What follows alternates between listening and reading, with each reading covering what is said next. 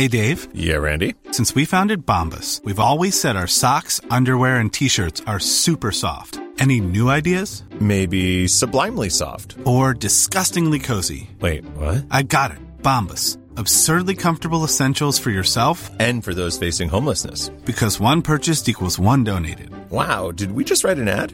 Yes. Bombas. Big comfort for everyone. Go to bombas.com/ACAST and use code ACAST for 20% off your first purchase. Hey, it's Ryan Reynolds, and I'm here with Keith, co-star of my upcoming film, If. Only in theaters May 17th. Do you want to tell people the big news? All right, I'll do it. Sign up now and you'll get unlimited for $15 a month and 6 months of Paramount Plus Essential Plan on us. MintMobile.com/switch.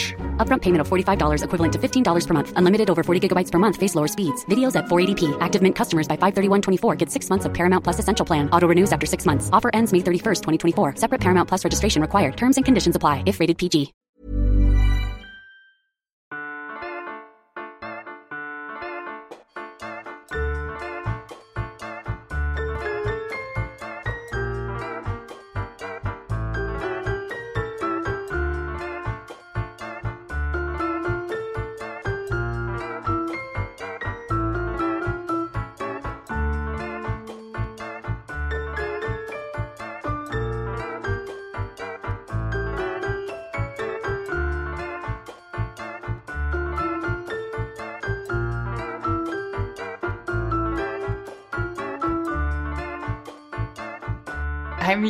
Hej Sara, og velkommen til Celeb Kebab.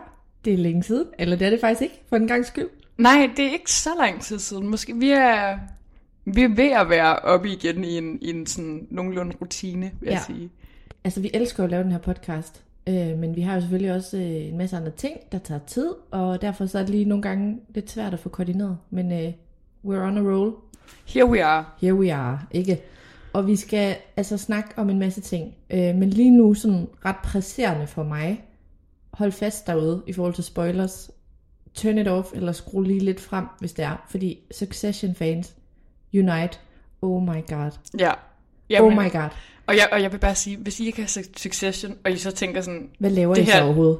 Ja, hvad laver I så overhovedet? Men hvis I tænker sådan, ej, hvor det her er kedeligt, så bare sige, sucks for you, fordi... Vi kommer til at snakke om det her så meget, både på i podcasten og på Instagram, fordi at jeg har også bare, altså, jeg har bare så meget at sige. Ja, altså, og jeg elsker den serie. Jeg har lyst til at sige sådan til fortidsmie, der var sådan, White Lotus, har jeg bare lyst til at sige sådan, hvad lavede du? Ja. Altså, fordi, hold kæft, den her sæson er fed. Ja, jamen, ja, den er så god. Det kan være, hvis vi lige sådan skal starte med at sige... Til dem, som der ikke har set Succession, lige et par keywords, så er det en serie på HBO, kører på 4. sæson nu, her i realtid.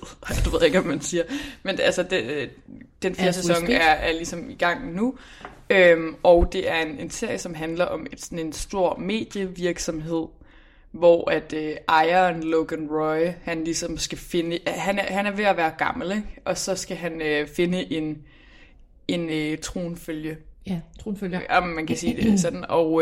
Og han har så 3 børn. Han har i virkeligheden 4, men 4 børn er han lidt ligeglad med. Og det er sådan lidt, valget står lidt imellem de 3 børn. At det her, det er meget overordnet, ikke? Altså, den handler meget mere end det. Og der kommer også alle mulige andre med ind for højre, og alt sådan noget med sådan, skal vi sælge firmaet? Skal vi være med aktiehaverne? Og sådan noget. Sådan noget, der lyder virkelig svært og businessagtigt, ikke så interessant, men det er så spændende og virkelig sjovt. Altså den er mega sjov. Den er sådan dark humor, hvis nogen nogensinde har set Arrested Development-ish. Altså jeg er færdig at grine. Ja. Men på en helt syg måde. Eller sådan... Det er jo også sådan Will Ferrell blandt andet, som der har været med til at skrive manus på det. Lige præcis, ja. Sammen med Adam McKay, som er hans... Okay, der kom bare lige noget gossip til mig. Ja. Sammen med Adam McKay. Det elsker jeg. Som er hans evige sådan, skrivemakker, og de har lavet det sammen, men de er blevet uvenner. Nå. Så de er ikke på talefod, efter de har produceret Succession. Hvor har du samlet det op? Jamen, hvor fanden har jeg samlet det op? Det skal jeg nok lige finde frem fra gemmerne.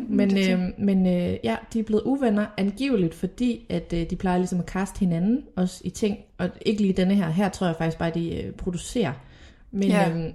Men når de selv ligesom skriver manuskriptet og sådan noget, så plejer de at kaste hinanden. Og der er der McKay kastet en anden i en specifik hovedrolle, som jeg har glemt, som Will Ferrell gerne ville have. Og det blev åbenbart dødsstød til sådan noget 20-års, 30-års fælles karriere. Okay, interessant. Mm. Det ser meget spændende. Ja, men det var lige en... en strøg tanke. Nej, men det er også... Altså, jeg elsker det. Og så den er skrevet af Jesse Armstrong, som jeg ikke ved, hvad han ellers har lavet. Det ved jeg heller ikke, nej. Nej, men kæmpe geni i hvert fald, fordi at det er bare så godt skrevet. Ja, og den handler jo i virkeligheden også, eller sådan konturen, eller symbolikken i den er jo også super meget det der med magt, og at de vil gøre alt for at være ved magten, også sådan kaste hinanden i familien fuldstændig sygt under bussen, og så er der jo der er to bikarakterer, som du og jeg er dybt forelskede i, som hedder Cousin Greg og Tom Whamscans, som er udueligt svært at sige. Whamscans. Ja. Men det er seriøst, jeg kan ikke fatte, hvor sjovt de er. Ja, det er helt vildt. Altså alle de karakterer, der er med, de er bare gennemført. Altså de er så... Ej, det er faktisk meget rigtigt sagt. Sjove. Det er karaktererne, der er sygt gennemførte. Det er helt vildt sådan... Altså de er jo sådan meget sådan, lidt nogle karikaturer nogle gange, men også bare virkelig, altså jeg ved ikke, det er bare så gennemført. Det er så sjovt, synes jeg. Ja, det er faktisk meget rigtigt, det er karaktererne, fordi det er sådan nogle, hvor man hader og elsker dem, men man elsker dem. Altså fordi de alle sammen er super usympatiske mennesker, men den måde deres karakter, altså sådan, lige nu er jeg inde i sådan en kærlighedsfase til Shiv. Ja. Altså hvor som det er datteren af ham her, Logan. Ja, som jo bare er kæmpe usympatisk også. Ja, men du ved sådan, man får sådan en underlig... Ja, det er virkelig en god serie. Ja, det er sådan en historie om milliardærer i USA, ikke? Og sådan, bare sådan den der måde, hvordan... altså sådan også meget amerikansk det her med, at der kan være en familie, eller sådan, som der bare sidder og har monopol på... nærmest på sådan al nyhedsdækningen, ikke? Jo. Og det er sådan... bare kan betale sig ud af alt muligt. Og det er faktisk også mega interessant, fordi der er jo sådan en... Der er mange, som der sammenligner hele den familie med Murdoch-familien, som er dem, som der... Eller, jeg kan ikke huske, hvad hedder han? Robert Murdoch? Jo. Ham, som ejer Fox News. Ja, hele det der konglomerat og dynasti, som han har bygget op. Ja, præcis. Der er ligesom mange rygter om, at Logan Roy, han er sådan bygget op på Robert Murdoch, fordi han også har sådan... Altså sådan alle mulige sindssyge historier og sådan noget med, han blev skilt med sin kone, sådan, han sendte hende bare en sms og var sådan, at vi skal skilles, og sådan. Altså meget, mega usympatisk, og det er sådan... Big dick energy. Ja, han virkelig, og så alligevel ikke. Han er sådan, han er bare sådan billedet på amerikansk kapitalisme, tror jeg. Fuldstændig. Men også det der med sådan, hvad hedder det på dansk? Okay, hvor irriterende sagt. Men det der sådan, den der ruthlessness, altså det der med sådan, at du ved, at der, altså de skyer ingen midler for at have magten. Mm. Og det er ligegyldigt, om du er hans søn, eller du er hans, en eller anden perifær business body. Ja. Altså de er sådan, se den for satan i helvede, hvis ikke I har set den. Og så kan vi jo sige til dem, som har set den. Undskyld, vi skal selvfølgelig sige, hvor vi er kommet til, så vi ikke spoiler videre. Jamen, det er nemlig det. Vi er begge to med nu, ikke? I sæson 4. Jo. Har set det nyeste afsnit. Og det nyeste afsnit, det er afsnit 5. Så hvis I hører det her senere eller før, vi er kommet til afsnit 5. Ja. Og Mia, altså jeg vil sige, den store... talk of the town i den her sæson. Det var jo i afsnit 3. Det... Okay, hold jer for ørerne, hvis ikke jeg siger det. Nej, men jeg siger, så skulle man stoppe nu. Nu ruller bolden, venner. Nu snakker vi altså om det. Logan Roy, han dør jo. Han dør. Og totalt... Altså, man vidste godt jo, at det her var sidste sæson. Jeg havde faktisk ikke set den komme, at han ville dø, vil jeg sige. Men jeg kunne godt se, sådan, okay, det giver mening, at han vil dø. Men det er også bare så vildt et greb at gøre det i afsnit 3. Altså det synes jeg også er genialt på en eller anden måde. Ja. Fordi altså, at man sådan, gud, så det er bare så, det havde vi bare ikke lige forventet, det skulle ske lige nu. Og han var uvenner med alle mulige, og der var alt muligt, der ikke var sådan færdiggjort, og så dør han bare. Og det synes jeg jo bare er mega fedt, fordi det er jo sådan, det er at dø, tænker jeg, langt den her vejen, ikke? Men det der med, altså jeg synes jo ikke, det, altså nu lyder det som om, at jeg føler, at jeg havde set den komme generelt, men du ved, jeg tænker bare, det, der altid har været på spil i de andre sæsoner, det er, hvem skal ligesom overtage verdensherredømmet efter ham. Og det hedder Succession, altså efterfølger. Og derfor har jeg bare tænkt, altså på et tidspunkt ville han jo for fanden krasse af, og så skulle vi se, hvad der så skete efterfølgende. Mm. Men det er selvfølgelig også, jeg er jo også påvirket af, at inden jeg så det, der var du sådan, har du set det, har du set det?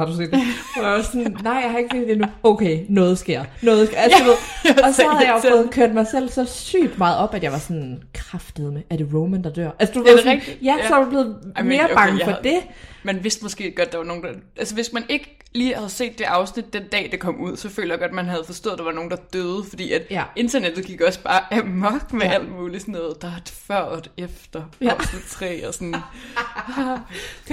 det er rigtigt. Jeg føler også, at det var meget nuttet. Sådan, selv sådan nogle helt reckless hjemmesider og sådan noget, Daily Mail og sådan noget, der bare kaster folk under bussen. Deres overskrifter var sådan noget, someone died. Altså, du ved, de prøvede stadig at holde suspense lidt. Det synes jeg bare var meget ulige dem og meget respektfuldt. Ja.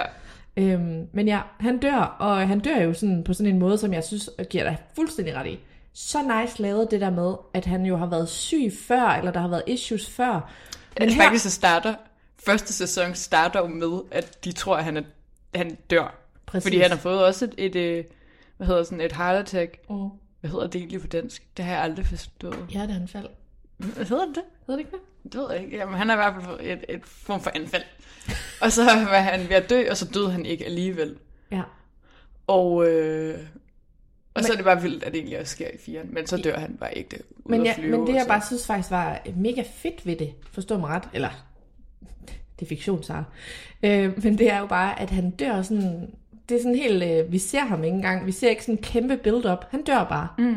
Jeg synes, det bare var et mega nice greb, fordi at vi ville have forventet, at det var sådan en kæmpe lang seance. Jeg havde forventet.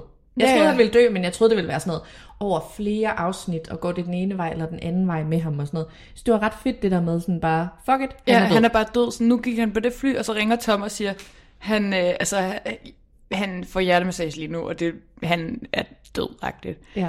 Det var virkelig godt. Og så hele den scene, hvor de er på den båd der. Den båd der. Freudian slip. Og danskere, der slagter den scene fuldstændig. Så er de ude på den båd der, og så er der nogen, der kommer. De tømmer briller. De er til Connors bryllup, og Connor, han er bare Connor, og jeg elsker ham. Storebroren der, altså jeg elsker ham ikke, jeg hader ham, men jeg elsker ham. Også igen, nu totalt ukronologisk, men nu også bare en sidekommentar, sådan jeg så bare sådan et klip med Kieran Culkin, som der spiller Roman, hvor han ligesom skulle sige, hvem hans, den ondeste karakter var fra Succession, og så sagde han faktisk, at det var Connor. Er det rigtigt? Ja, han sagde, at han synes, at det der med Connor, han har købt et menneske, Willa, hans kone. Ja. Han har jo bare købt hende og tvunget hende til at være hans kone. Og, det er sjovt. Og sådan bilder sig selv ind, at der er følelser, men han ved jo godt selv, at han har betalt hende for det. Det er ondskabsfuldt, og sådan, også fordi Willa har alle mulige drømme, og sådan, men Connor er bare sådan, men du skal være ude på min ranch. Altså, sammen med mig. Ja, og hun har jo faktisk, det synes jeg er en mega god pointe, for hun har jo faktisk udtrykkeligt sagt masser af gange, at hun ikke har det godt, og prøvede ligesom at være sådan, jeg kan ikke blive gift med dig, og alt det der, ikke? Ja. Og han har jo fuldstændig tydeligt alle gange lavet en eller anden transaktion. Altså sådan, så kan du få det og det og det. Nå, ja. Sjovt. Ja, det var bare lidt sjovt. Men ja, de er til Connors bryllup, og så ringer Tom jo, og der skete en masse ting, det behøver vi ikke gå ned, men så ringer Tom og siger, at faren ligesom er død ude på det her fly. Og så hele den scene, den er jo filmet sådan i et hug, hvilket jeg bare synes er så vildt. Ja, på båden. Ja. Altså de medvirkende på båden i den der kæmpe lange scene, de har ikke klippet én gang. Er det ikke det, du mener? Altså, sådan altså de har selvfølgelig sådan klippet, men de har ikke stoppet og været sådan... Nej, det er one take. Ja, det er one take det hele, fordi at de også sagde sådan, at det var jo mega svært at lave det skuespil, sagde Jeremy Strong, også, som spiller Kendall, som er sådan meget method. Skuespiller med stort S. Ja, han er virkelig method actor, og han går meget op i det her med skuespillet. Han sagde sådan, at det var nok det mest udfordrende skuespil, han nogensinde har lavet, fordi han skulle være så, de skulle være så i deres følelser, ikke? Og græde meget og være helt ude af den. Mm. Og det kunne de bare ikke rigtigt, hvis de skulle tage det sådan flere gange. No. Så de blev nødt til ligesom bare at gå helt ind i det, og så bare køre derudad, og få det hele optaget.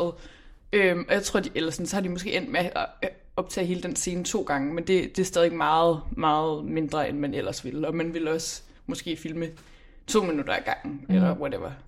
Mm. Og sådan, så har jeg også bare set sådan nogle klip med skuespillerne, som også bare siger sådan, at de var fuldstændig ødelagt bagefter, fordi de følte jo, at der sådan, de vidste jo godt følelsesmæssigt, at der ikke var sket dem noget, men de følte sådan, at deres krop, at de var sådan totalt traumatiseret, ikke? Og sådan, at der var sket alt muligt, fordi de bare havde været sådan helt op at køre. Det må være, ja, men det, hold kæft, det er vildt så, fordi det er fandme en god scene. Ja, det er det. Det er virkelig godt leveret, men altså, de er jo så fucking dygtige. Jeg kan ikke fatte, altså, har vi set Shiv i noget andet? Nej, det har vi ikke. Eller, jeg har ikke set hende noget andet. Sarah Snook hedder hun var faktisk i Australien. Det er jo lidt sjovt. Det er det, der er så lol. Og Tom, han er jo også englænder, når man hører dem. Men er helt sådan, hvad? Fordi de bare har den her New York, sådan... Ja, men okay, elsker. Men jo, så bare lige en sidebemærkning også. Jeg har hørt nogle af de andre, det var efter sæson 1 eller 2, der ligesom, du ved, så laver de sådan press-tour, hvor de er rundt og fortæller om det og sådan noget. Og der har jeg bare hørt, at de alle sammen ligesom på hver sin måde på et tidspunkt havde udtrykt bekymring for Jeremy Strongs måde at være skuespiller på. Ja, det er rigtigt. Fordi han er så sygt method, at han sådan, altså det der, hvor man altså i stedet for ligesom at spille en rolle, så vil man være den karakter. Så han sådan, altså knækker sig selv psykisk for at kunne mærke, hvordan det er at være Kendall, og sådan, altså han er åbenbart sådan fuldstændig skrupelløs, og bare sådan, altså piner sig selv, for at være realistisk i den der rolle, og de alle sammen har været sådan, rulle nu, eller sådan, det er bare noget, vi leger. Ja, totalt. Jeg har bare set sådan så sjovt klip med ham, som spiller Logan Roy, Brian Cox, som der var sådan der, han skal kommentere på, hvad han synes om Jeremy Strongs måde sådan, og sådan forberede sig på, så han bare sådan, I think it's pretty fucking annoying. Og så han bare, altså han, der er han totalt Logan Roy, jo faktisk, han er bare sådan der, ej, det giver han ikke en fuck for, han er bare sådan, det synes han bare noget mærkeligt noget, det der. Og jamen, det er så sjovt, jeg har virkelig også set mange klip med Jeremy Strong, for jeg synes virkelig, han er sådan spændende, men han er jo også bare meget sådan, han vil ikke hygge sig med sine kollegaer, siger han også. Og det kan man også se, når de er til alle de der presseting, så går han jo på den røde løber med dem, men han, fra de der billeder fra arrangementerne, sådan, han er der aldrig rigtig og hygger med dem. Er det fordi, han vil holde sig sådan i rollen på en eller anden måde? Eller ja, han er bare meget sådan, vi skal være professionelle, og vi skal kun snakke sammen. Sådan i karakter og sådan... Okay, det er ret vildt, fordi det er en meget Kendall-agtig måde at være på, føler jeg. Totalt. Han vil ikke have, at de ved, hvad han skal i weekenden og sådan noget. Det er virkelig mærkeligt. Jeg har læst et mega langt interview med ham i det der GQ, ja, sådan en mandemagasin. Jo, men på amerikansk. Som bare var virkelig spændende, fordi han er så sådan interessant et menneske. Ja. Og så bare alle de der tanker om, hvordan han ligesom spiller Kendall Roy, og sådan også, han har bare gjort mega meget ud af sådan, han har selv været meget ind over sådan kostymet, sådan, så jeg bare, hvor han talte om sådan et par solbriller, som han havde fået lavet til Kendall, hvor han havde sådan fået indgraveret det med, sådan KR, sådan Kendall Roy, og det har han så også fået et par til sig selv, hvor det også er graveret med KR, og så sådan Kendall Roy til ham selv, og sådan, altså, han er bare sådan meget nede i, han var sådan, det er sådan et japansk mærke, bare sådan, altså han er sådan helt nede i sådan nogle mikrodetaljer omkring den her karakter. Ja, og det der, hvor man, altså det jo bliver virkelig vildt, fordi det er sådan, altså det der med, så kunne man jo sige, at han kunne bare tage nogle solbriller på, men du ved, man har fornemmelsen af, at han tænker, what would Kendall do? Ja. Altså sådan, så skal det være det brand, som Kendall ville synes var sejt, fordi han er sådan lidt boomer på den der måde, eller sådan, det synes jeg bare er vildt fascinerende, og sikkert også irriterende. Ja, men han er vild nok, og han er sådan, han er god stil og sådan, han er... Og han er dansker, han er praktisk talt dansker. Ja, det kan man sige, han er gift med en dansk kvinde, og så bor de vist lidt i Brooklyn og lidt i København, og har et sommerhus i Tisvilde. Leje. Har de det også? Ja. Okay, men jeg tror nemlig, at deres børn går i skole på Christianshavn. Ja, men det tror jeg også. Altså, jeg tror, de har noget, det er noget, hvis noget byhus sådan inden omkring Østerbro. Er det Østerbro? Jeg troede, det var Christianshavn. Somewhere sådan, in the area. Inden sådan København K, Østerbro, altså inden omkring, Nyboder. Ja, det som jeg ligesom har... Okay, ja, men det lyder som noget, en amerikaner ville gøre. Ja, men altså min kæmpe drøm er jo bare at se Jeremy Strong. Men jeg føler, Sara, at her til sommer, der skal vi simpelthen cykle rundt i det område, fordi så nærmer vi os jo også Lily Collins. Altså, hun er jo også Østerbro-pige. Ja. Ja, det er hun jo lige om lidt. Altså, jeg ved ikke, hvornår det var overtagelse, men jeg tror, det var nu her. Ja.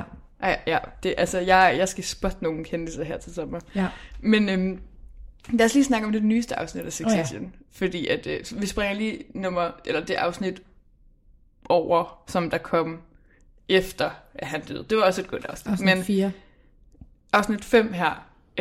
Fordi jeg har i hvert fald en lille detalje, som jeg samlede op på. Som jeg følte mig meget sådan detektivagtig, da jeg samlede op på. Fordi Cousin Greg, han, skuespilleren bag, som er inde i ham, Nicholas Braun, han er sådan meget en ting inde på den side, der hedder DeuxMoi, som vi elsker. Ja. Den her sådan anonyme gossip-side. Fordi han er meget sådan en New Yorker it-boy, ja. Som går rundt. Og går rundt i byen og bliver spottet og sådan noget. Og DeuxMoi er jo meget sådan en New Yorker. Præcis, altså, det er meget præcis. Der. Og han er bare blevet spottet før os i sådan noget DeuxMoi merch. Nej. Jo, og har interageret meget med hende, DeuxMoi, sådan svaret på hendes stories og sådan noget. Det har været meget en ting sådan.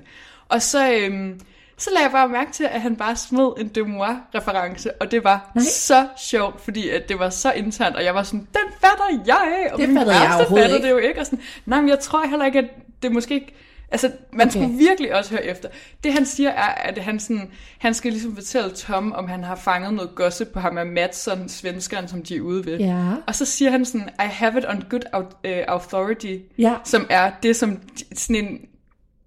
Det er sådan en sætning, de altid bruger på DeuxMoi, når de kommer med gossip. Og så siger han sådan noget med, at Madsen, han har høretelefoner på, når han har sex. Ja. Og det er et rygte om Leonardo DiCaprio, som stammer fra DeuxMoi. Er det rigtigt? Ja, og det var bare så sjovt, synes jeg. Ej, hvor er det grineren. Det var sådan helt, jeg var bare sådan, så stoppede bare, nu skal jeg fortælle dig til min kæreste, hvad det her betyder. Fordi det var så sjovt, sådan mega lille, sådan, man skulle lige sådan... fange det, men det var bare så sjovt. Altså, det er jeg fuldstændig vild med. Også fordi, at det er så Cousin Greg en ting at være en DeuxMoi-pige. Ja, som der er sådan, jeg har læst det her på en eller anden gossip side eller sådan. Man føler også, at det ville være faktisk, altså det ville passe ind i karakteren, hvis han gik med DeuxMoi-merch. Det tror jeg også, fordi han er jo sådan en, der gerne vil lidt være med på virk og være sådan lidt cool. Og... Der var han danser til den der fest i Norge. ja, det er og jeg lagde også bare mærke til, at han havde også taget sådan en lidt sådan skovmandskjorte-agtig på. Amen. Altså sådan, han har prøvet ligesom at være... Og så han også bare sådan, where's the hot girls? Og de bare sådan, hvad snakker du om? Altså, han forstår bare ikke der med, at de er til sådan en business-møde. Han tror bare sådan, jeg er bare blevet flået med herhen. Sådan, so what's your counter? Quad? The quad squad? The quad squad? Fuck, jeg elsker ham. No. Så sjovt. Ja. Det kalder jeg fandme prime spywork. Ja, jeg må lige prøve at se, om jeg ikke kan tage sådan et screenshot eller et eller andet af det øjeblik, fordi at, ja. Stort, Sara. Ja, jeg følte mig, jeg skal lave sådan en edit. Ja, præcis. Så der på TikTok og bare sådan, did you know this? Det vil jeg gerne have. Men altså... Vi er bare nødt til at se det igen. I skal fucking se det. Og hvis I sidder og tænker, men jeg er ikke så meget til den slags, eller jeg har faktisk ikke HBO lige nu, fordi jeg kører Netflix eller et eller andet. Ja. Stop what you're doing. You will not regret.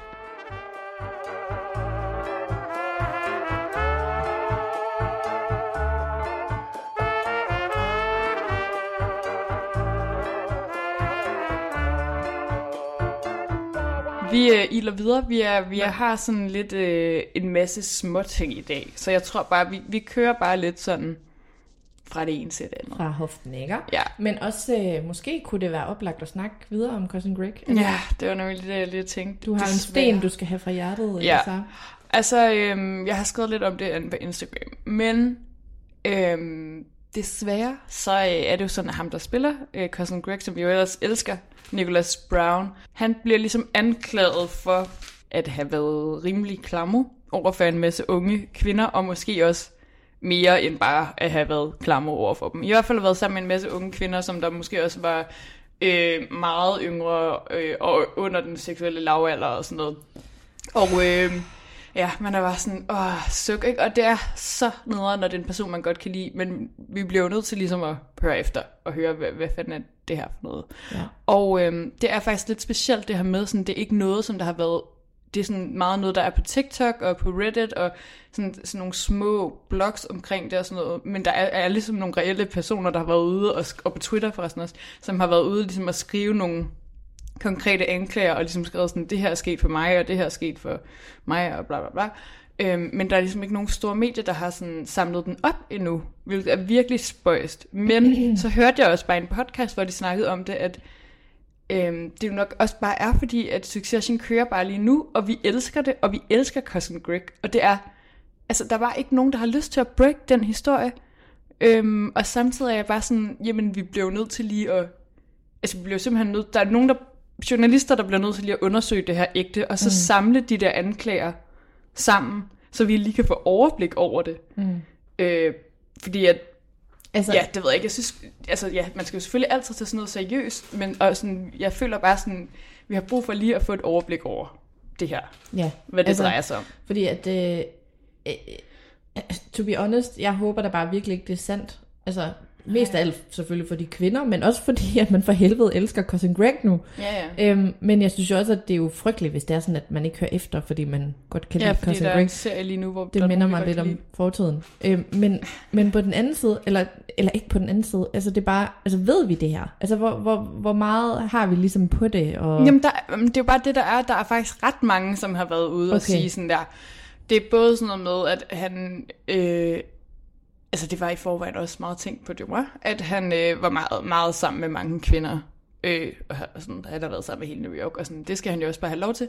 Men så er det sådan noget med, at han følger virkelig mange meget, meget unge kvinder, sådan, altså sådan 16-årige-agtige, på Instagram, og sådan skriver til dem på TikTok.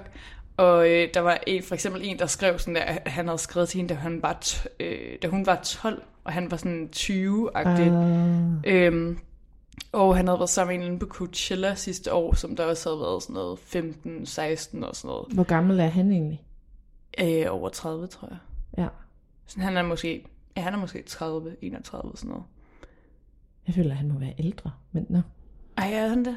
Det kan godt være. Jeg googler lige, mens vi snakker om det. Ja. Jeg tror i hvert fald, at der kommer til at være noget mere omkring det her. Der er også, han har også sådan en bar... i New York, som hedder Race, tror jeg. Ja, den tror jeg. Sammen med Justin Thoreau. Det skal jeg lige til at sige, ja. Og der har det nemlig også meget været sådan en ting, at han har bare den der bar for at lukke... Nå, det var også en del faktisk anklagende sådan noget med, at han lukker alle mulige mindreårige ind på den der bar, og så giver han dem gratis alkohol, og så må de være ved hans bord og sådan noget. Og det er sådan... Det er også og har lidt sex med dem, eller hvad? Jamen, det ved jeg ikke helt. Det tror jeg egentlig ikke, at anklagerne gik på, men det er sådan noget med sådan... Altså, han er sådan upassende over for dem, ikke? Altså sådan I kan bare komme ind her og... Men du ved, i mit hoved er der jo bare milevidt forskel på, om han er sådan off i forhold til sådan... At... Han er 34. Han er 34. Han er et år ældre end dig. Jeg er da også 34 nu. Jamen, han bliver 35 på mandag. Nå, okay. Good to know. Så it all makes sense now. Nej, men altså, jeg synes, der er kæmpe forskel på, om han altså har forgrebet sig på nogen, ja, eller om han bare har været sådan off. Men der var jo nogle anklager omkring, at han havde været sammen med nogle kvinder, som der havde været altså meget, meget unge under den seksuelle lavalder og sådan noget. Og det, okay. Det hører jo ikke til nogen steder. Nej. Men ja, og så tror jeg også, at de fleste anklager går ligesom på, at han er sådan lidt en klammert. Ja. Som der er sammen med alt for unge kvinder og lukker mindreårige ind på hans bar og giver dem alkohol og snæver med dem sikkert eller sådan. Altså, ja. Og det er vist også, men altså det er vist også noget med Justin Thoreau, som han har den der bar med. Det er sådan lidt en gig, de to har. Altså, jeg har faktisk også hørt det om Justin Thoreau, ja. Et navn. Ja, så irriterende et navn. Jeg kan ikke sige det normalt. Ja. Disgustabus. Ja. The Disgusting Brothers. Ja.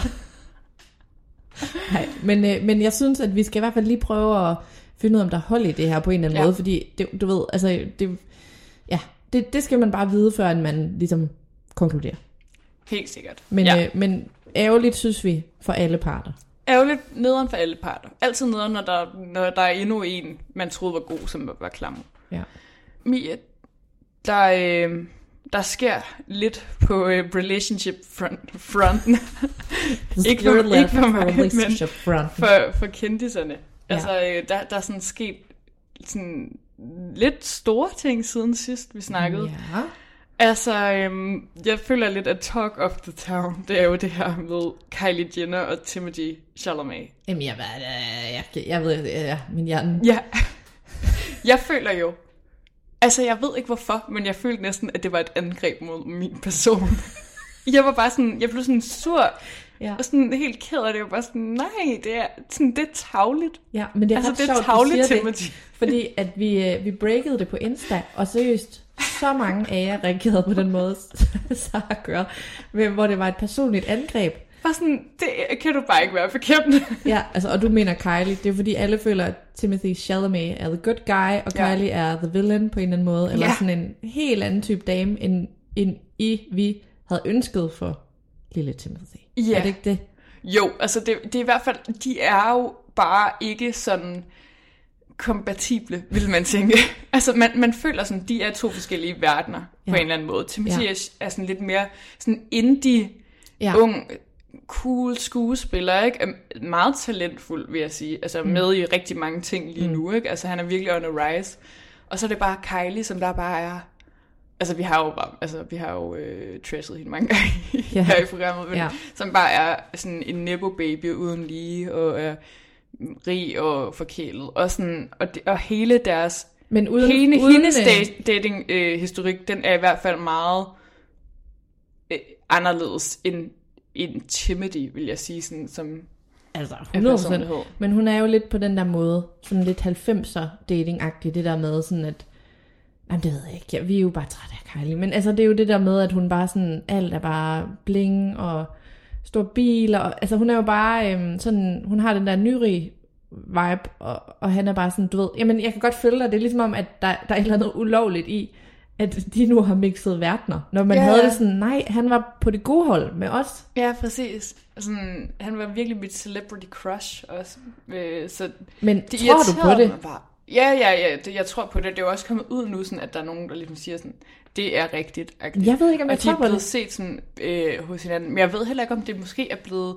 Jeg føler lidt, at det er blevet hypet mere op, end hvad det egentlig var, fordi at der snart kommer en ny sæson af Kardashians, og den er blevet virkelig kritiseret, eller sådan, folk har bare kritiseret sådan, wow, det ser kedeligt ud, den nye sæson. Ja, det har vi også. Og så sker der lige pludselig alle mulige ting sådan, for den familie, ikke? Altså også Bad Bunny og Kendall og sådan noget, og vi ved jo godt lidt, sådan, selvfølgelig kommer de ikke til at være med i den nye sæson, men man har lyst til at se den nye sæson, og se om sådan, og siger de lige navnet, eller et eller andet. Men altså, jeg kan næsten ikke tro på det der Timothée Chalamet.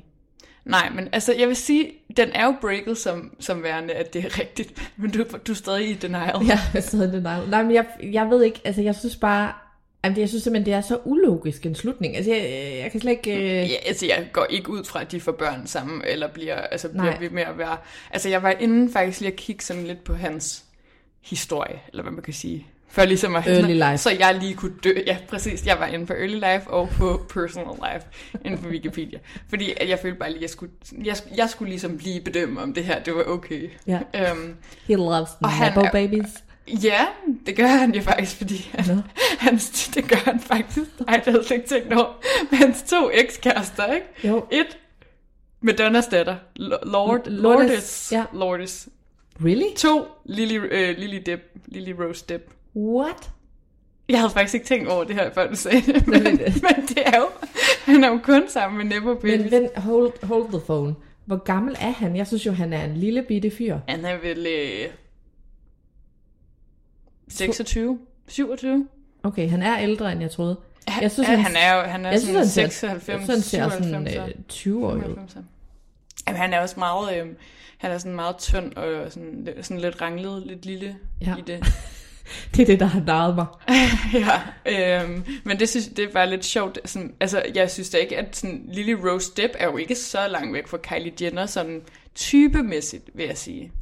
Er hun ikke det? Nej, altså jo, det er hun, men altså alligevel ikke. Ja, nej, ja, okay. Altså, sådan, i virkeligheden ville jeg tro, han var mere sådan, ja, det ved jeg ikke, til sådan nogle af de der Euphoria-skuespillere, eller sådan, altså...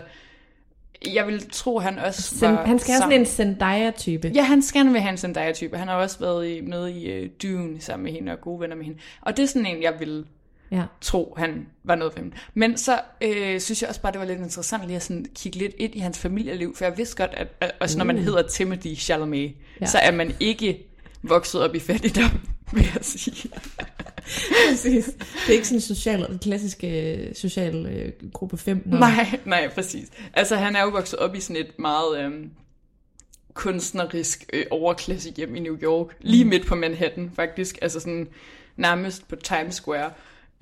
Altså hans mor har været noget Broadway, og så tror jeg hun er sådan noget, hun er ejendomsmaler nu, og hans far er franskmand og er noget sådan korrespondent, redaktøragtig noget for UNICEF. Nej, men så er jeg nødt til at sige, så er det jo endnu mere irriterende, at han er sammen med Kylie. Altså, så er han jo den der sådan lille litterat baby. Det er han nemlig. Han er sådan vokset op i sådan en rigtig kunstnerbygning. Jeg kan ikke huske, hvad den hedder, men det er sådan en, hvor der ligesom er kendt for, at der bor alle mulige kunstnere. Og så er han gået på den high school, som hedder LaGuardia, som er sådan en skole for... børn med eller det er jo sådan high school, men den unge med kunstneriske talenter. Er det ikke også der, Alina Dunham er gået, tror jeg? Jo, det tror jeg, det er meget, det er tit sådan nogle sådan New York-elite-typer, og det er faktisk også sådan, Nicki Minaj er også gået der, men på et sådan scholarship-agtigt, fordi det er sådan noget, hvor man søger ind. Okay.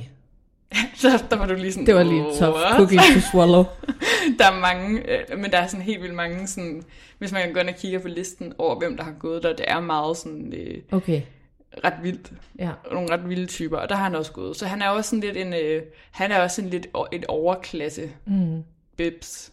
Men du ved, men det er bare, man føler med sådan, altså sådan, det lyder så snobbet, men du ved, man føler bare, at han er sådan en type, der også har sådan kulturel kapital. Ja. Og det føler man bare, at Kylie rigtig... har 0. Ja, men er sådan der, han vil jo gerne få en eller anden... Han skal spille Shakespeare. Ja, han skal til Fernis.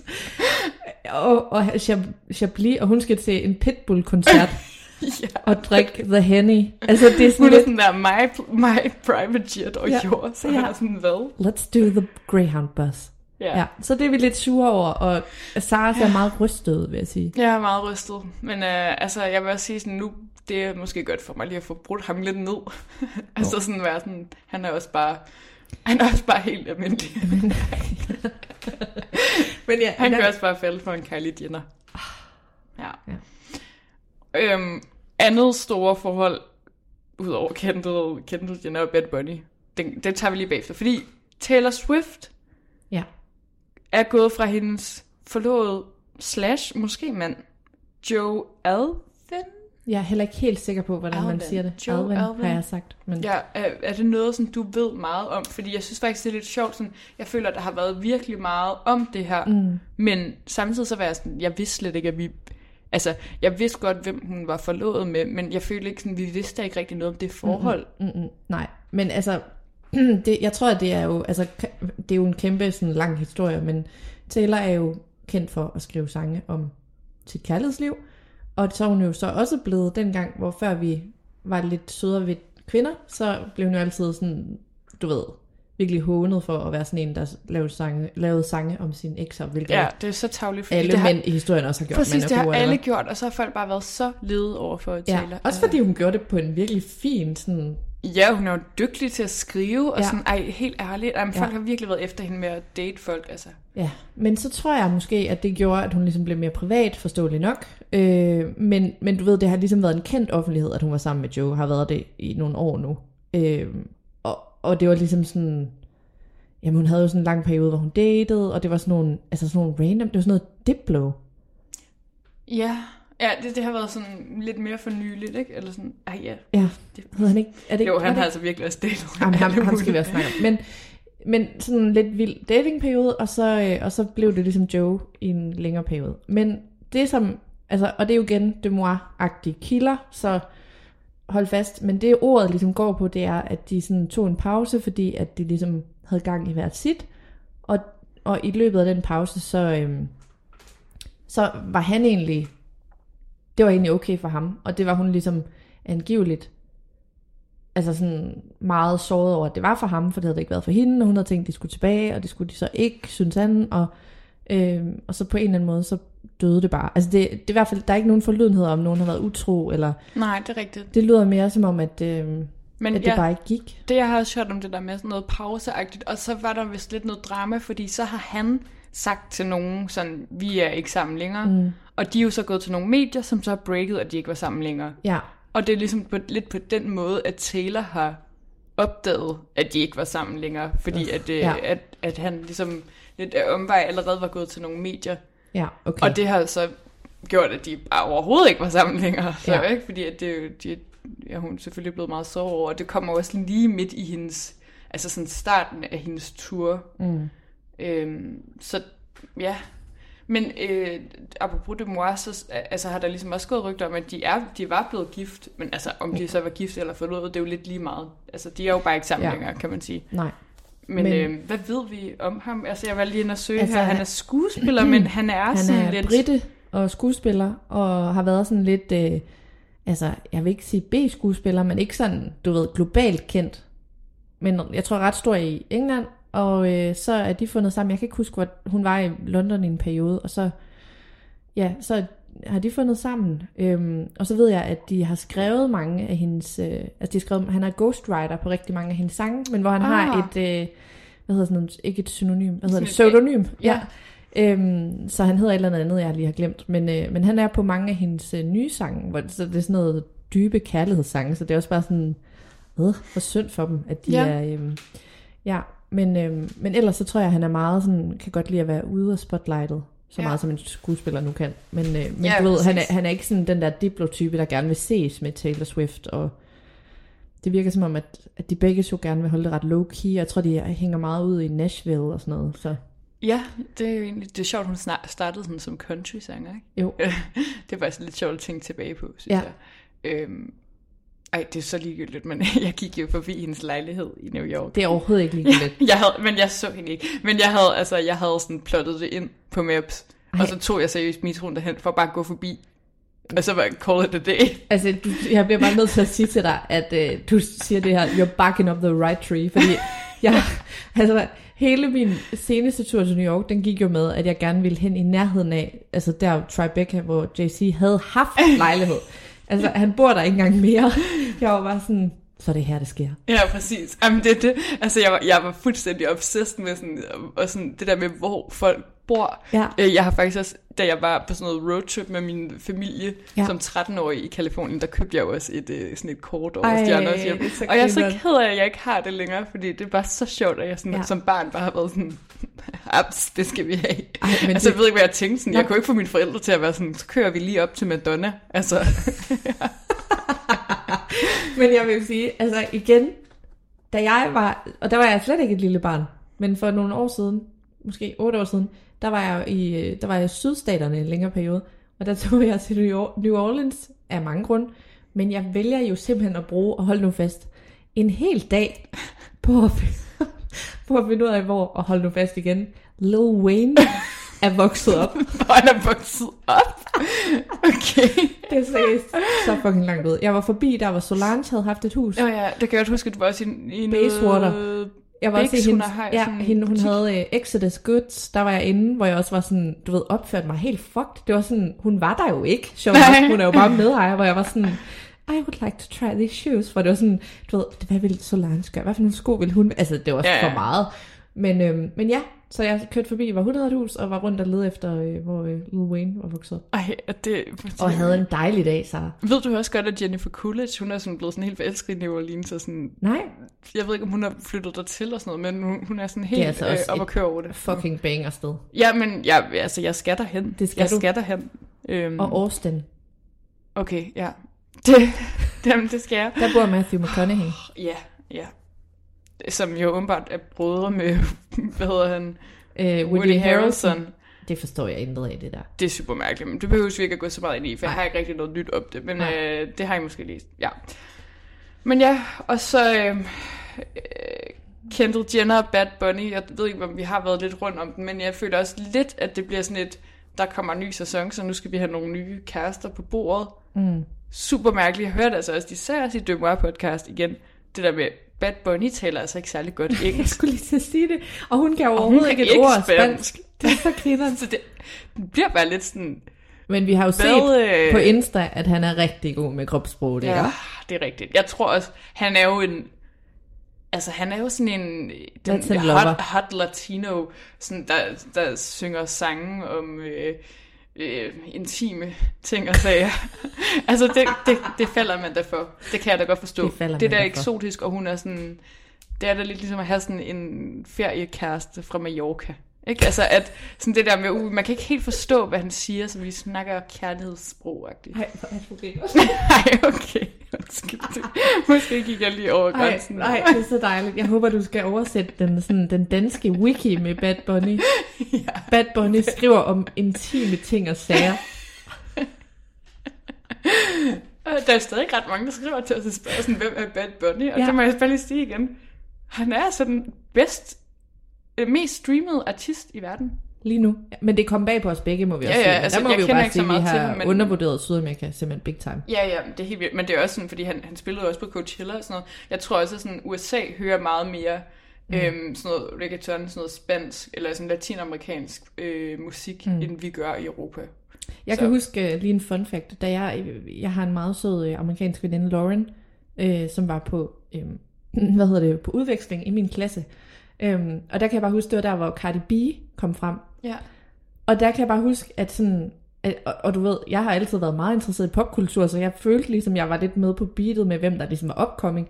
Og der kan jeg bare huske, at jeg var sådan... Ej, prøv lige at høre den her Bodak Yellow, hvor hun var sådan... Altså, er du helt væk? Jeg har hørt på den i sådan 6 år. Altså, og det var bare så vildt, det der med, sådan, man går og tror, at det er det samme. Jeg har opdaget en ny... Ja. Her kommer noget sjovt, der hedder Bodak Yellow. Men hun var bare sådan... Altså, er det en joke? Ja. Og det var bare sådan, du ved, wake-up call i forhold til sådan, ej, der er alligevel lidt vej, før at vi sådan er naboer. Ja, klart. Vi glæder os til at se også, hvordan det udvikler. Jeg så også faktisk nogen, der skrev sådan, det virker lidt til, at Kylie og Kendall burde bytte kærester. Ej, det er faktisk rigtigt. Ja, det er ikke rigtigt. Jo, det er faktisk rigtigt. Det passer meget bedre. Ja. Men... Ja. Ej, men altså, Bad Bunny og Kendall... Jeg giver det 5 minutter. De boller. Jamen, det giver jeg også til. Det giver jeg også til Timothée Chalamet. Ja. Det vil jeg sige. Det får de ikke længere end det. Men også prøv lige, altså noget, jeg har lyst til at sige, ikke, det er, hvad snakker de om? Altså, hvad snakker Kendall og Kylie og Chalamet om? Hvad snakker de om? Hvad kaldte du ham? Chalamet? Chalamet Timmerson. Men hvad, altså er det sådan, du ved, så siger han, nå, har du egentlig set den her nye indie-film? Og så hun sådan, hvad er indie-film? Ja, men jeg ved ikke, hvad de snakker om. Har du hørt det her? Jeg føler, hun sådan giggler lidt, sådan, ja. Og sådan, jeg føler heller ikke, han er den store snakker, han er jo sådan meget sådan, og så det er meget sådan en meme. Ja. Og sådan, så jeg ved ikke, om de bare... Eller så snakker de om at være kendte, måske. Ja, altså jeg vil faktisk sige, at jeg vil give en del penge for at høre, hvad de snakker om. Ja, det vil jeg virkelig også. Okay, det vil jeg så gerne. Ja. Ja, jeg tror heller ikke, han ville jo ikke gå med til at være med i sådan noget reality eller noget. Så, tror du ikke? Nej, det tror jeg ikke. Du har stadig håb for ham. Jeg kan høre, du er ikke slukket helt for. Nej, det har jeg ikke. Altså, jeg tror, at det stopper snart, det der. Ja, og så er hun nok tilbage med Travis Scott, og så om 5 minutter, så... Ja, jamen.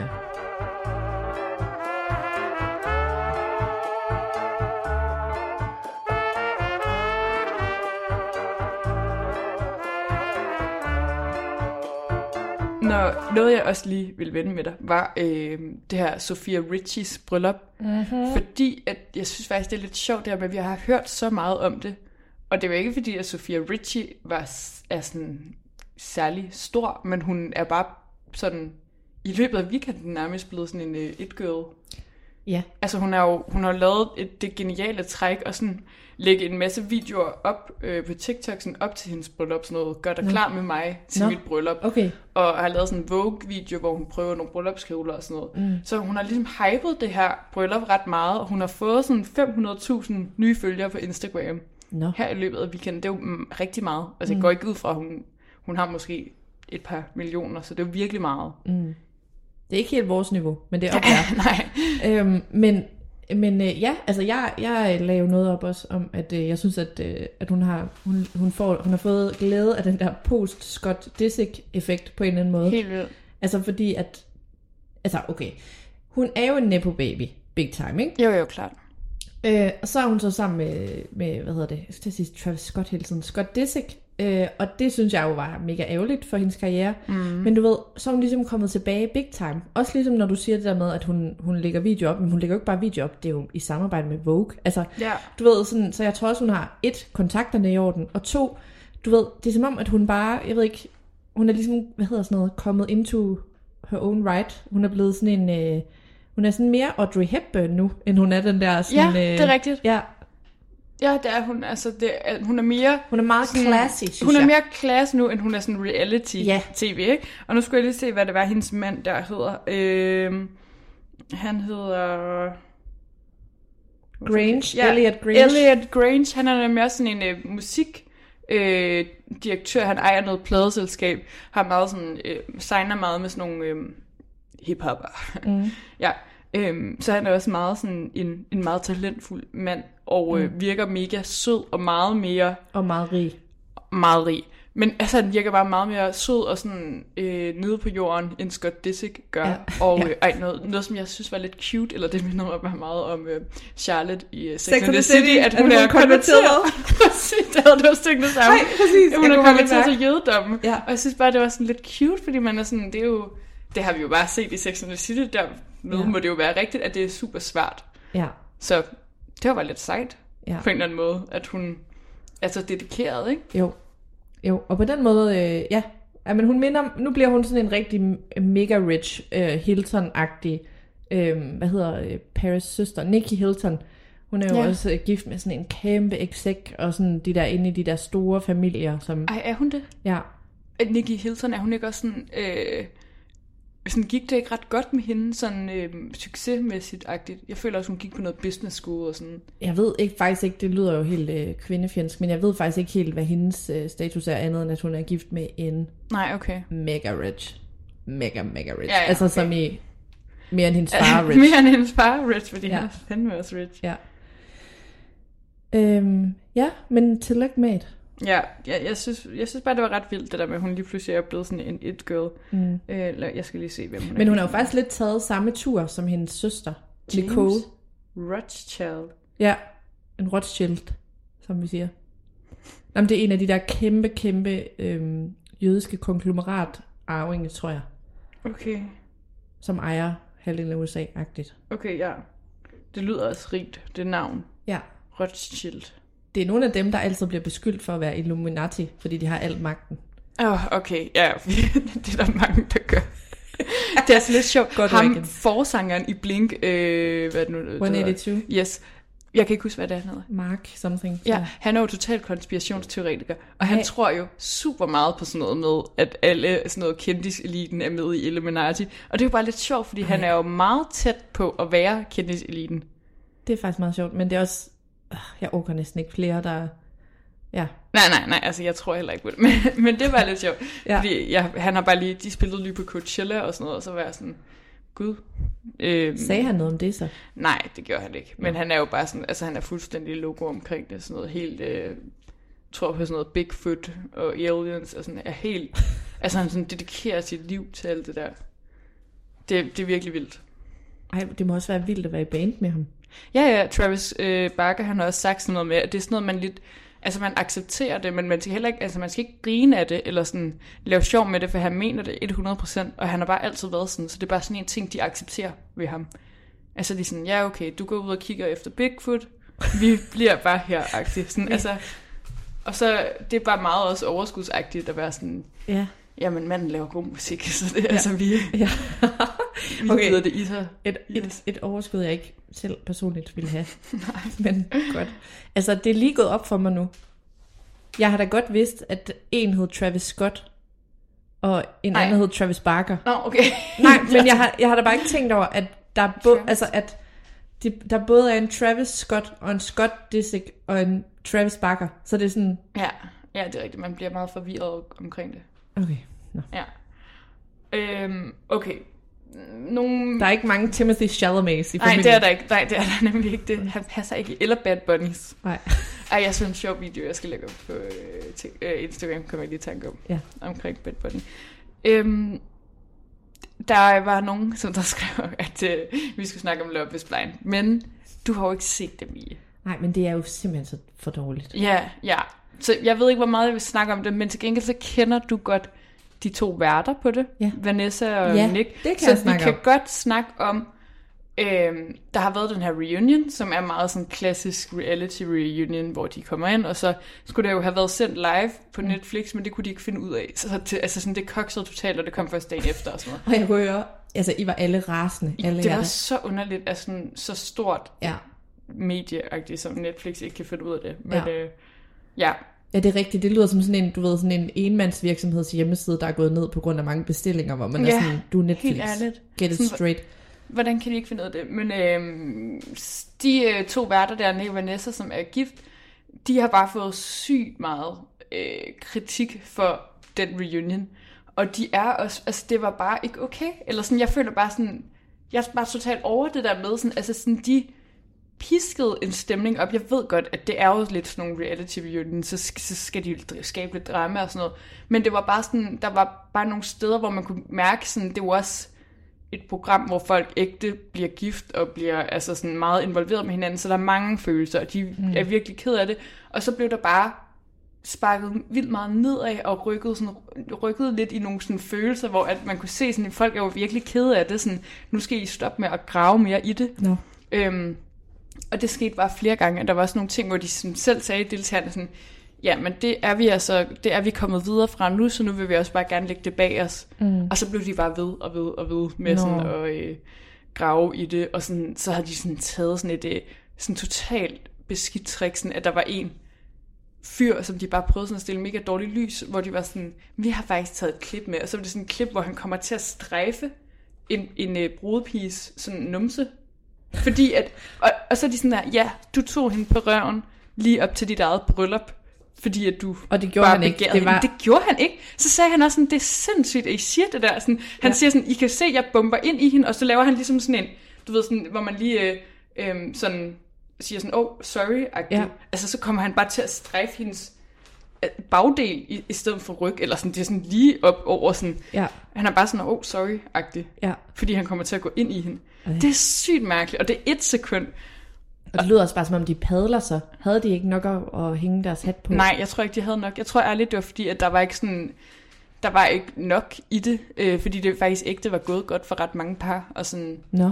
Og så er der også bare det der med, sådan, så sluttede de bare af med at lave sådan en runde, hvor de var sådan, nå, hvornår kommer der nogle børn?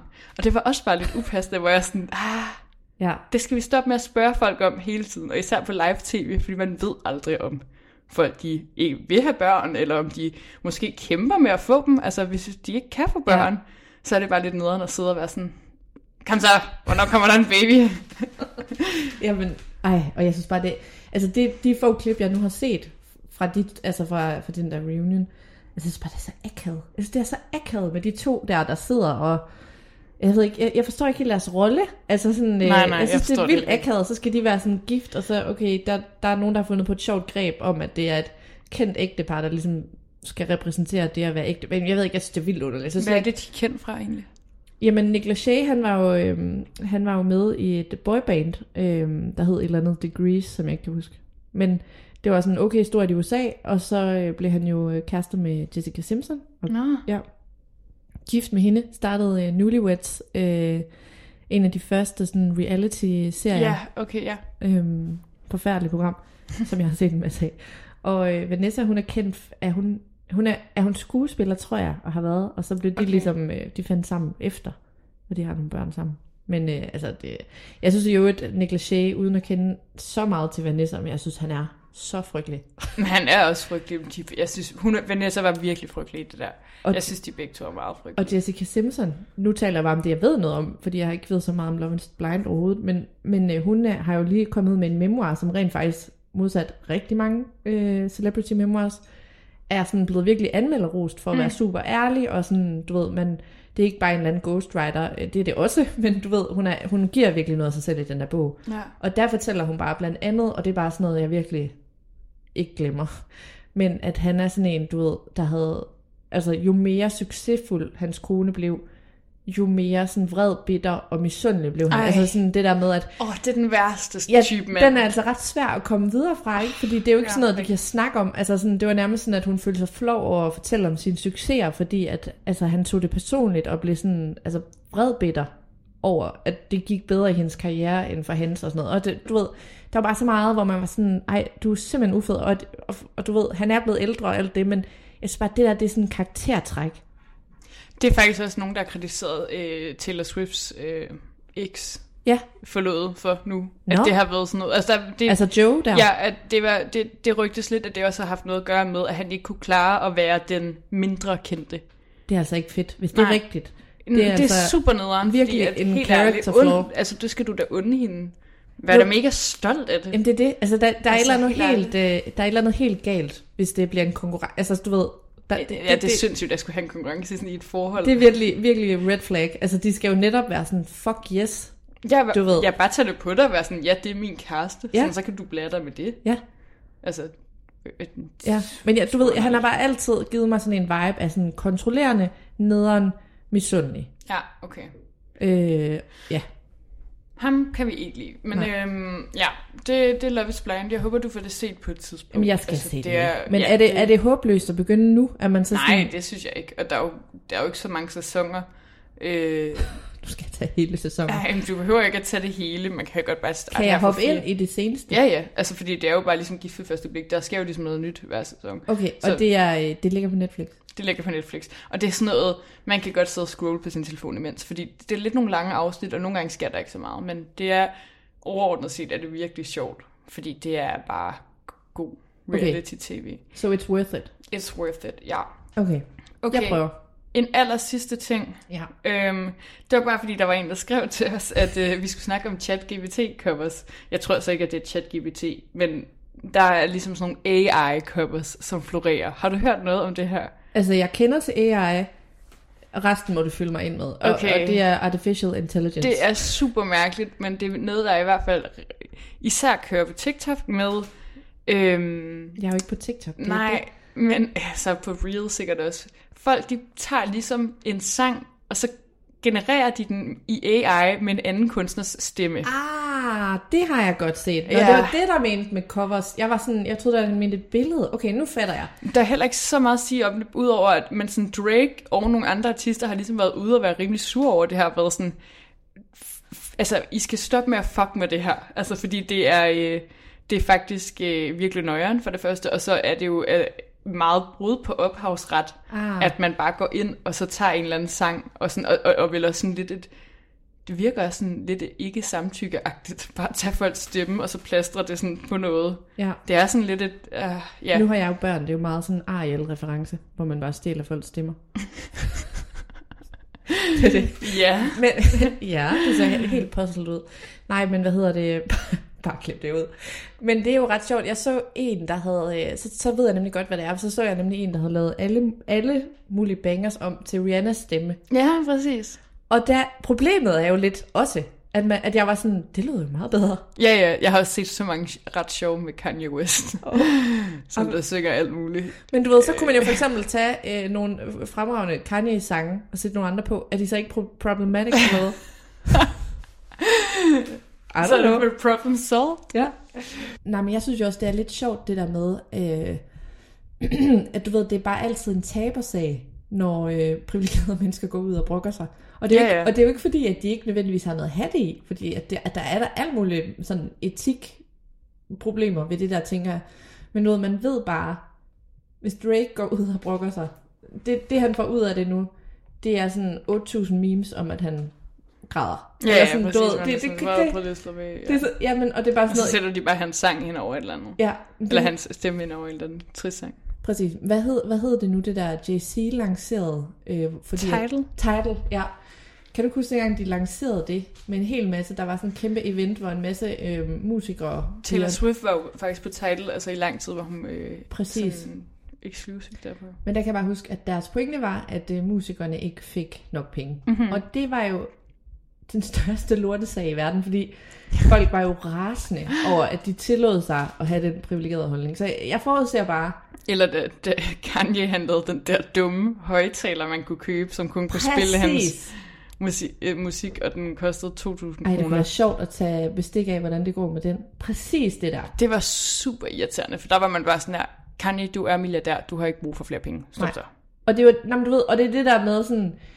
Ja, der er bare noget sjovt i det der, når man ligesom whiner nedad. Og det er ikke fordi, at der ikke er en pointe i det. Nej, fordi det er også, jeg tænker der mere på sådan nogle danske musikere, der sådan up and coming, sådan, de skal da selvfølgelig have ordentlige penge for det, fordi de får virkelig lidt fra Spotify. Men man er bare lidt sådan, Taylor, jeg tror, det går nok, du kan godt smide det ud på Spotify. Altså. Ja, men du ved, og det er præcis det, for det er jo det principielle er jo rigtigt nok. Mm. Men det var bare den der måde, det blev kommunikeret, hvor folk var sådan, bitch please. Ja, altså, slap nu af. Ja. Så det kunne jeg godt forestille, at man kunne være lidt det samme. Ja. Men jeg tænker, at vi rapper den op her. Vi rapper den op for slag. Men jeg er så heldig, at vi kommer til at være med i en anden podcast lige om lidt. Og jeg ved ikke engang, om jeg tør at sige det her i den her podcast. Nej, fordi vi tør måske ikke jinxe, men altså, der sker ting på Celeb Kebab-fronten for tiden. Det går rigtig dejligt. Det går godt. Det er lukrativt. Eller det er det. Det er på ingen måde lukrativt. Nej, det er det overhovedet ikke.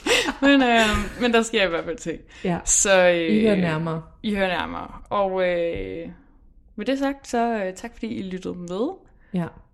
Hyg. Vi elsker jer. Og ud i det gode vejr. Ja, godt. Hej. Hej.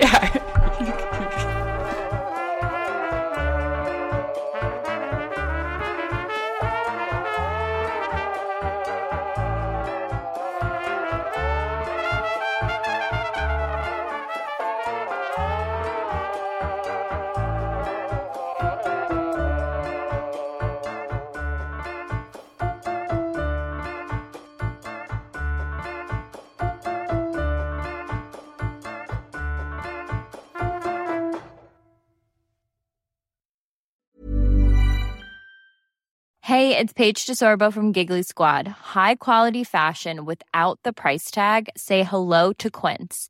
I'm snagging high-end essentials like cozy cashmere sweaters, sleek leather jackets, fine jewelry, and so much more. With Quince being 50 to 80% less than similar brands. And they partner with factories that prioritize safe, ethical, and responsible manufacturing. I love that. Luxury quality within reach. Go to quince.com/style to get free shipping and 365-day returns on your next order. Quince.com/style.